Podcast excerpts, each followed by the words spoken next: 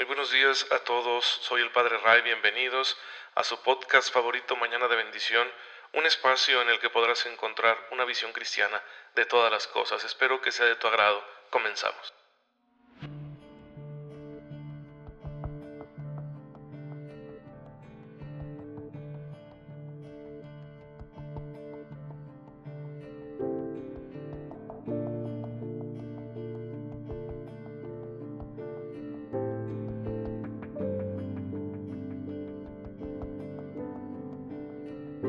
Hermanos queridos todos, muy feliz jueves eucarístico y muy feliz fiesta de la transfiguración del Señor, que es un misterio bien grande, es un episodio muy bonito que a mí me inspira mucho, me motiva muchísimo de la vida de nuestro Señor, de cómo Él permite que sus amigos íntimos participen de una probadita de su gloria y así, como dicen los padres de la iglesia, se sintieran alentados ante lo que venía, porque se les iba a venir el mundo encima con todo el escándalo del prendimiento en, el huerto de los olivos, de la cruz, por supuesto, de toda esta tortura a la que sometieron previamente a Jesús, de la crucifixión y de la muerte, del sepulcro.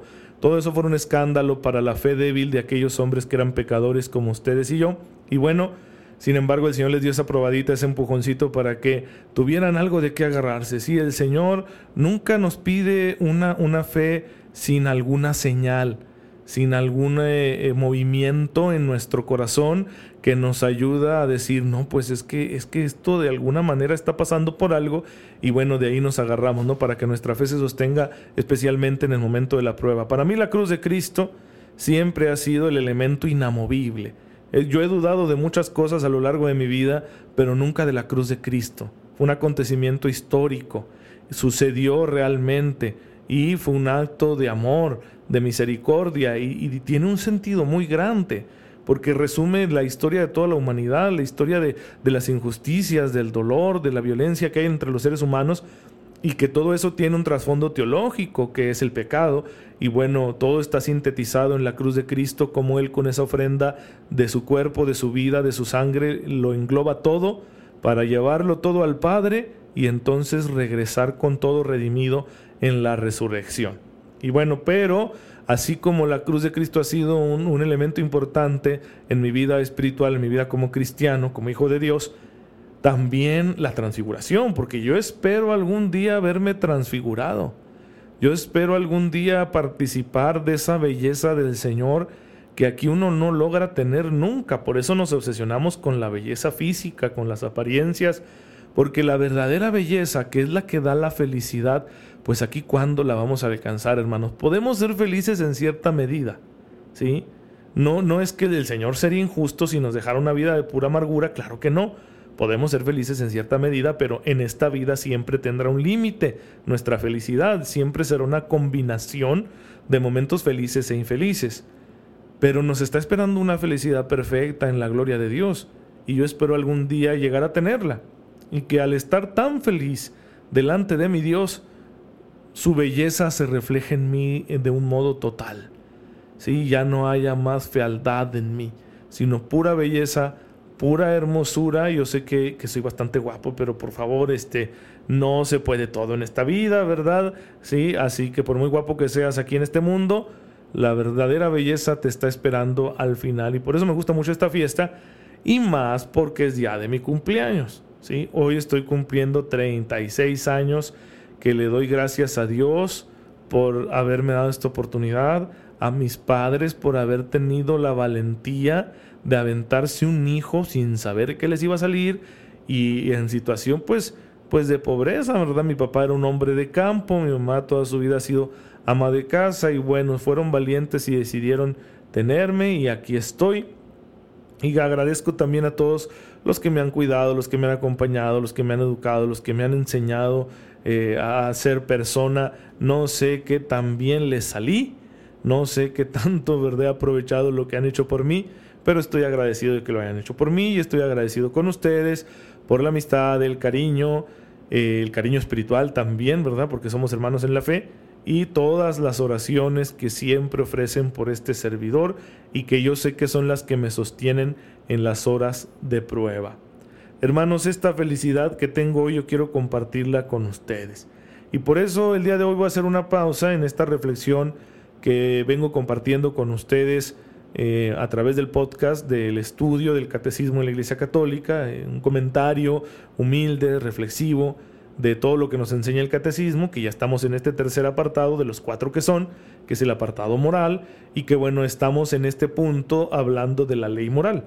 Ayer ya hablamos de una de las expresiones de la ley moral, que es la ley moral natural. Y en, eso estamos, ¿verdad? Para no perder el hilo. Pero hoy quiero compartir con ustedes mi alegría por el cumpleaños y por el misterio de la vida y por lo grande que es Dios. Así que por eso voy a hacer esta pausa y, nada más platicarles eh, de, qué se trata esto de ser cristiano, ¿verdad? De qué, de qué se trata ser hijo de Dios. Es, es una aventura, ¿sí? Y es bien importante que no nos desanimemos porque vamos a ser hijos de Dios y vamos a ser cristianos así como somos con nuestra manera de ser, con nuestra personalidad, con nuestra historia, con nuestro pasado, con nuestros hábitos buenos y malos, con todo eso vamos a ser cristianos. Ciertamente, pues que hay que, hay que dejar que la gracia de Dios fluya. ¿sí? Si tenemos fe, hay que permitirle a Dios que actúe en nosotros y nos vaya perfeccionando y nos ayude a ser personas virtuosas, personas ordenadas, personas santas, personas con una buena conciencia, personas que se dediquen al bien, obviamente, todo eso hay que pedírselo a nuestro Señor con devoción, ¿sí? Todos los días de nuestra vida. Y poner de nuestra parte, si tenemos que aprender algo, si tenemos que esforzarnos, si tengo que pedirle ayuda a alguien, si tengo que aceptar alguna corrección, si tengo que aceptar eh, pues alguna humillación, porque a veces las correcciones son humillantes, bueno, se acepta y se trabaja, ¿sí? Pero, pero darle gracias a Dios porque a pesar de que siempre estamos en camino, a pesar de que nunca estamos en un grado de completa perfección, a pesar de que siempre estamos ahí batallando con nuestras caídas, todos tenemos malos ratos, eh, el Señor nos ama profundamente, profundamente y siempre está ahí acompañándonos de una manera muy real, aunque a veces oculta. ¿sí? A veces el Señor oculta su presencia porque nos viene bien a nosotros cierto periodo de, de ¿cómo les diré? De esta sensación que Jesús tuvo de abandono. ¿Se acuerdan cuando Él en la cruz dijo, Dios mío, Dios mío, ¿por qué me has abandonado? A veces nos viene bien, porque nos ayuda a amar de verdad, a creer de verdad. Cuando hay tantas señales que nos hablan de la presencia de Dios, pues es fácil creer. Pero cuando sentimos que se aleja y nos deja solos en alguna tribulación, que eso sucede, por supuesto, porque las tribulaciones ponen a prueba nuestra fe, ponen a prueba nuestra estabilidad emocional también. Bueno, pues entonces, ok, Señor, bendito seas, yo sigo creyendo en ti, aunque ahorita no te veo por ningún lado. A veces Él esconde su presencia, pero otras veces no, no la esconde, sino que nosotros no la vemos. Porque estamos demasiado enfocados en las cosas de este mundo o porque de plano no queremos verla, porque no nos conviene. Porque no sea que si yo me doy cuenta que Dios está presente en mi vida, pues tenga que convertirme y ahorita no quiero convertirme, ahorita yo quiero seguir mi vida así como está, ¿verdad? con esos pecadillos que pues como son placenteros no los quiero dejar. Así que hay que tener cuidado, eso es diferente, ¿sí? Eso no, no es de una etapa de madurez espiritual, como sí lo es la primera forma de ausencia de Dios que yo les platiqué, sino que ya estas cuestiones son más por nuestras limitaciones, por nuestros pecados, porque nos obsesionamos con las cosas de este mundo como si fueran definitivas y no lo son. Eso hay que tener muy claro. Las cosas de este mundo no son definitivas, son relativas, son pasajeras. Y bueno, pues Dios nos ayudará a que eh, podamos salir, ¿verdad?, de, esa etapa, podamos madurar en la fe y entonces descubramos que Él está muy presente en nuestra vida y que, que esta presencia suya la agradezcamos, la vivamos, la celebremos, la gocemos, que es lo que yo estoy tratando de hacer ahorita. Hermanos, yo soy muy pecador yo me encuentro en ocasiones, a pesar de, pues, de estar dedicado a la evangelización y de ser sacerdote, muchas veces me encuentro muy ausente de, la casa de mi padre y, y, también con el pensamiento dándole vueltas a cosas mundanas, ¿sí? Porque todos estamos metidos en este mundo, ¿no? Y piensas, ay, si tuviera más dinero, o porque tengo problemas, o es que aquella persona me cae mal, o es que no estoy a gusto ahorita donde me encuentro, es que este trabajo no me gusta, ¿verdad? O es que tengo miedo, no me voy a enfermar, y, y qué pasa si me enfermo, y qué pasa si sufro, y qué pasa si me muero, ¿no? O me siento muy tentado, está apareciendo ante mí algo muy atractivo y quiero tomarlo, en fin. Sí, a mí también me pasa, por supuesto. Y, y, sé que a pesar de todo, a pesar de eso, que me da un poco de tristeza, ¿no? Que aún a mis 36 años y con tanto recorrido espiritual, aún me pasen esas cosas, pero, pero me maravillo y no tengo más que agradecer. Solo puedo decir gracias, Señor, porque me llena de tantas cosas buenas. De verdad, de cosas que bendito sea Dios, a veces son cosas muy pequeñas, pero Él me ha dado este corazón, ¿verdad? Es mi corazón, es mi manera de, de querer, de sentir, que me alegro muchísimo por esas cosas pequeñas, ¿sí?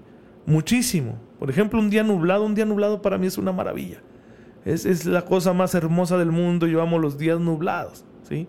me dan una pereza enorme, ¿no? Pero ganas de nada más estar acostado con un chocolatito caliente, pero eh, me gustan muchísimo y para mí es, es oh, oh está nublado, va a ser un bonito día, va a ser un gran día me pongo feliz, ¿sí? Entonces esas cosas pequeñas les agradezco y el Señor me tiene la vida llena de esos detalles, a pesar de que no los merezco, ¿sí?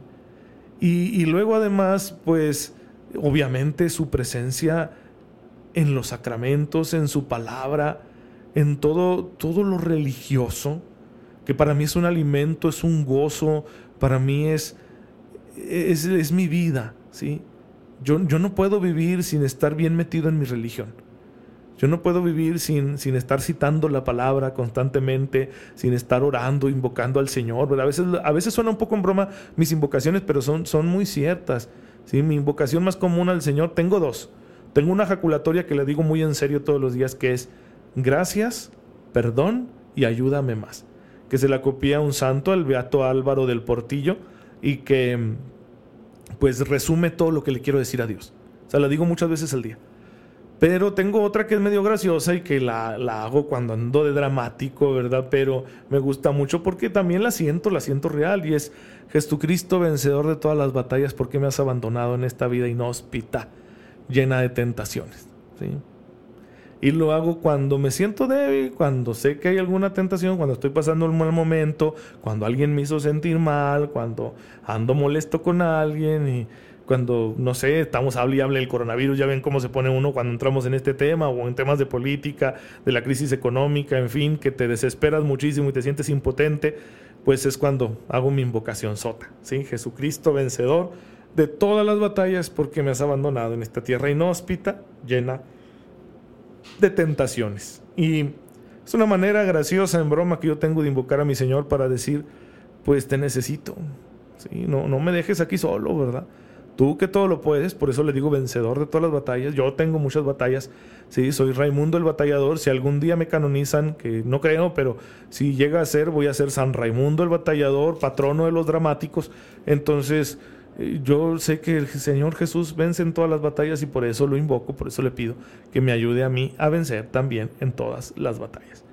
Y así me acojo siempre a su presencia, a su misericordia y bueno, gracias Señor.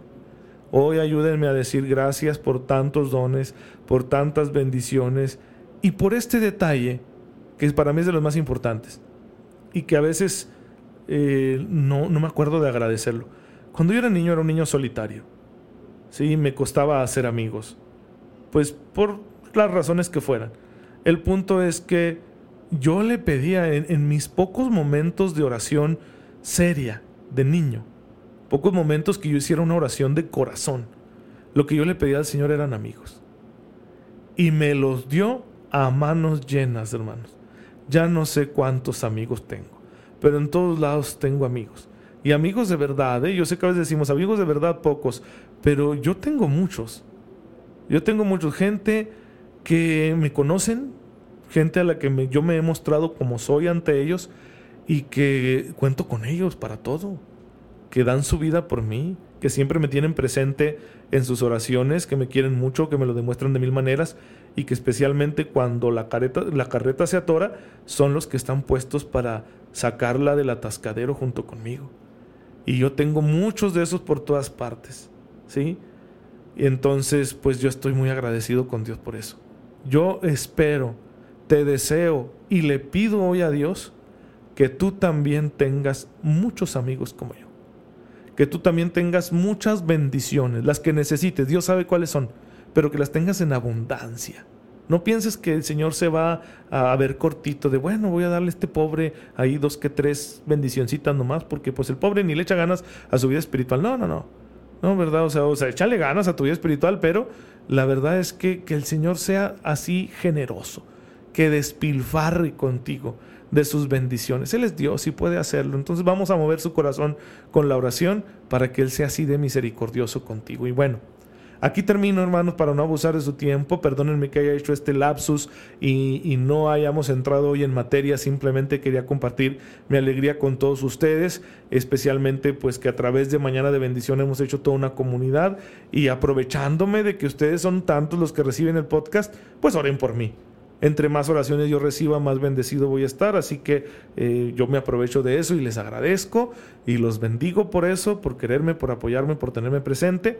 Y bueno, les ofrezco mi amistad, les ofrezco mi oración y les ofrezco este humilde servicio de mañana de bendición y vamos a darles a ustedes la bendición. El Señor esté con ustedes. La bendición de Dios Todopoderoso, Padre, Hijo y Espíritu Santo, descienda sobre todos y los acompañe siempre y no se vaya nunca de sus vidas. Amén. Gracias hermanos y nos vemos mañana, si Dios lo permite.